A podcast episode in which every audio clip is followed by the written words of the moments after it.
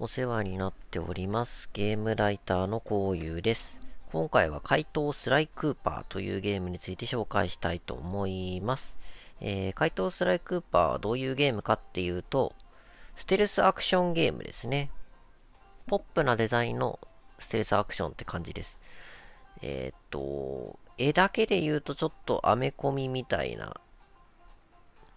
カジュアルな感じなんですけど、まあ、中身としては一応ステルスアクションということで、まあ、割と、なんていうんですかね、クロー、デザインの割にはまあまあクロート向け、マニア向けっぽいような中身の作品になっております。で、主人公はあの怪盗となって、まあ、宝を盗むという、まあ、ありがちな、まあ、ルパン三世みたいなもんですよね。っていうキャラで、特徴としては、まあ、ステルスアクションの敵に見つかってはいけないっていうのはあるんですけども、結構アクション要素が強いので、まあ、必殺技みたいのを使ってね、まあ、ギミックを解いたり、まあ、有利に進めていくという形になっています。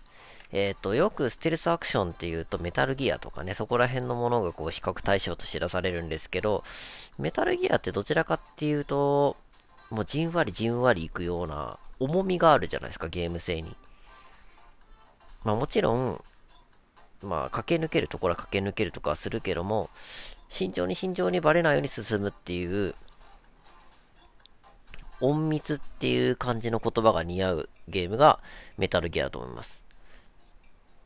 ただこちらのスライクーパーはというとですね、もっと遊びみたいな感じですね。あ、バレそう、隠れようって感じで進めていって、で、敵の行動パターンも割と大雑把なんですよ。なんで、なんか見つかりそうだから隠れようっていう感じで、ステルス要素はやや弱めです。ただ、見つかった時は本当に嫌おなくぶち殺されるので、警備はずさんだけど、一応見つかった時のリスクみたいのは非常に高いっていうのがこのスライクーパーとなっています。で、スライクーパーはですね、さっきちらっと言ったんですけど、アクション要素がちょっと強くて、あのスキルが非常に有能なんですね。敵の動きをスローにしたりとか、あのーまあ、閃光弾目くらましとかしたりとか、なんかダッシュ攻撃みたいなね。で、移動してて攻撃するとか、まあ要はもう姿が見えなきゃいいんですよ。姿が見えなきゃいいんです。なんで、このゲームはステルスアクションっていうイメージなんだけど、アクションの力でステルスしていくっていう面がちょっと強いですね。あの、ステルスメインというよりかは、アクションによってステルスをこう、うまく表現していくっていう意味合いの方がちょっと強いかもしれないですね。なので最初からコソコソコソっていくよりかはスキルを使って強引にステルス的な動きをするムーブ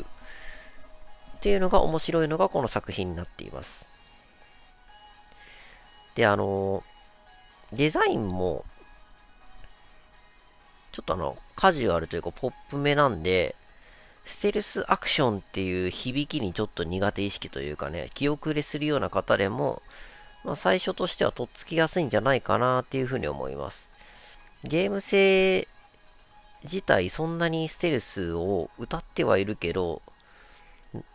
いやもう何でもかんでもステルスでいけばいいっていう感じではなくて、純粋なアクションゲームにステルスが加わってるっていうおまけみたいな立ち位置なんで、割と楽しみやすいゲームなのかなっていうふうに思います。で、人気があっ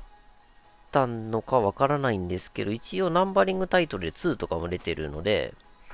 愛されてる人には愛されてるんじゃないかなというふうには思います。で、あのー、ステルスアクション、まあ俗でかくれんぼとか言いますけど、で、何が面白いのって言ったらやっぱスリルとかになってくると思うんですよ。ただ、そのスリルってっていうのはちょっと抽象的じゃないですか。だからもうスリルがあるから万引きしましたみたいなね。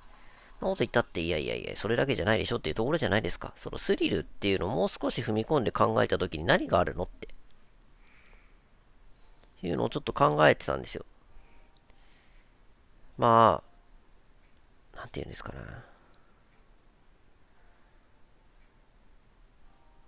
スリル、リスク、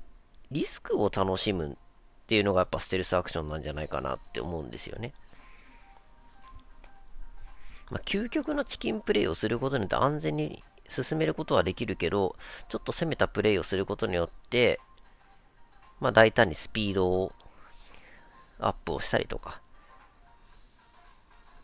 こうちまちまちまちまいくんじゃなくて、もう大幅に時間短縮とかね、効率性上げるとかもいろいろメリットがあるわけじゃないですか。ただ、基本見つかってはいけないっていう制約があると、なんか一つ一つの行動にリスクが伴うんですよね。バレたらもうアウトなわけですから。普通のゲームはそこと違うっていう部分で、なんだろう。リスクとリターンっていうのを、アクションの中に最大限活かせるとしたらステルスアクションなんじゃないかなって、まあ思ったりするんですよ。基本普通のアクションゲームのリスクってたかが知れてるというか、敵の安全な行動に対してこちらの攻撃を当てるとか、まあそういった部分じゃなくて、敵のほんのわずかな隙を狙って攻撃するとか、そういうリスクもあるけど、そこの瞬間にダメージ与えられるリターンがあるよみたいな。どんなゲームでもリスクリターンっていうのは存在すると思うんですけど、ことステルスアクションっていうのは、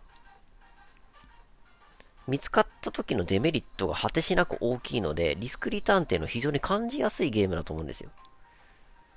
だから、好きな人はものすごく好きだと思います。そのリスクリターンによって緊張感も生まれるし、うまくいった時の喜びとかも大きくなるし、ちょっとね、そこが中毒性とかいう部分につながってくるんじゃないかなと思います。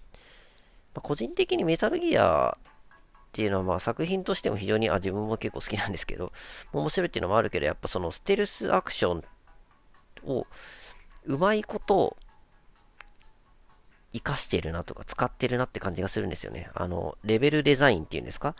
見つかった時のデメリットとか、うまくステルスした時に得られるリターンとかね、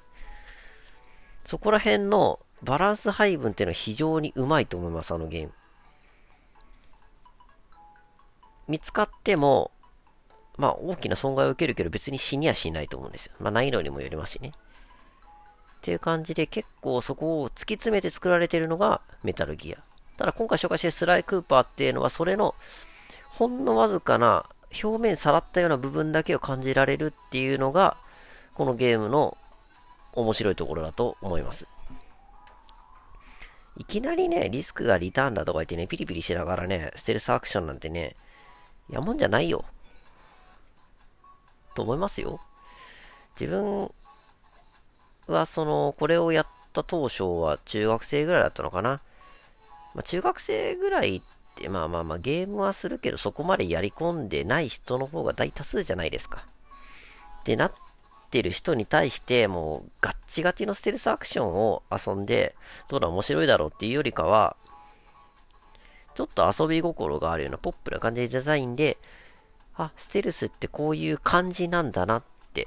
そうステップアップする段階が必要だと思うんですよ。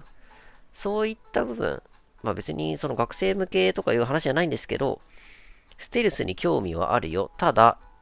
いきなりやるのはちょっと怖いなとか思ってる人に対しての入門編として、この微妙なアクション性の強い、ステルスアクション、ステルス性の薄い、このスライ・クーパーというゲームはまあ非常に面白いゲームになるんじゃないかなというふうに思っています。あの、敵の動きスローにするとかね、動き止めるとかね、あの、ステルス、もうクソもねえよっていうぐらいパワーブレイカーみたいなね、技があるんですよ、このゲームに。あの、奥義っていうものがね。そういうのをうまく使えば、多少ね、多少そういうのが苦手だとしてもパワープレイが可能になるんで、結構楽しいと思います。で、だからといってバランスガバガバなのかって言ったらそういうわけじゃなくて、このゲームさっきも言ったんですけど、見つかった時の抵抗みたいのがもう全然できません。メタルギアとかって割とこう見つかった後もなんかね、あがけるんですよね。あがいて振り切って、こう警戒が解けるまで耐えるっていうことがあるんですけど、このゲーム基本的にもう見つかったらほぼ死にます。あの、こちらの体力が死ぬほどないのと、あの、反撃手段が薄いので、そういった部分でバランス取ってるのかなっていうふうにも思います。警備はザルだけど兵器はめちゃくちゃ強いみたいなね。その索敵能力は死んでるけど兵器がすごいよ。そこでちょっとバランスを取ってるアクションよりのステルスゲームって感じですかね。デザインは好き嫌い分かれると思うんで、好きな人はめちゃくちゃ好きだし、嫌いな人はあんまり好きじゃないと思います。見れば分かります。あー、ちょっと、あー、なんかちょっとアメコミじゃないけど、そっち系ね、みたいなね。いう感じのゲームです。ただ今から遊ぶとなると、プレステツーのゲームなんで結構見つからないのかな。確かリメイクとかも出てた気がするけど、ちょっと記憶があやふやなので、まあ、過信はしないでください。ちょっと気になったらね、YouTube かなんかで怪盗スライクーパーって言ったら出てくると思うので、まあちょっと、覗いてみてもいいんじゃないかなというふうに思います。えー、今回は、えー、初心者入門優しいステルスアクションゲーム、スライクーパーについて紹介させていただきました。最後までご視聴ありがとうございます。それではまたお会いしましょう。じゃあねー。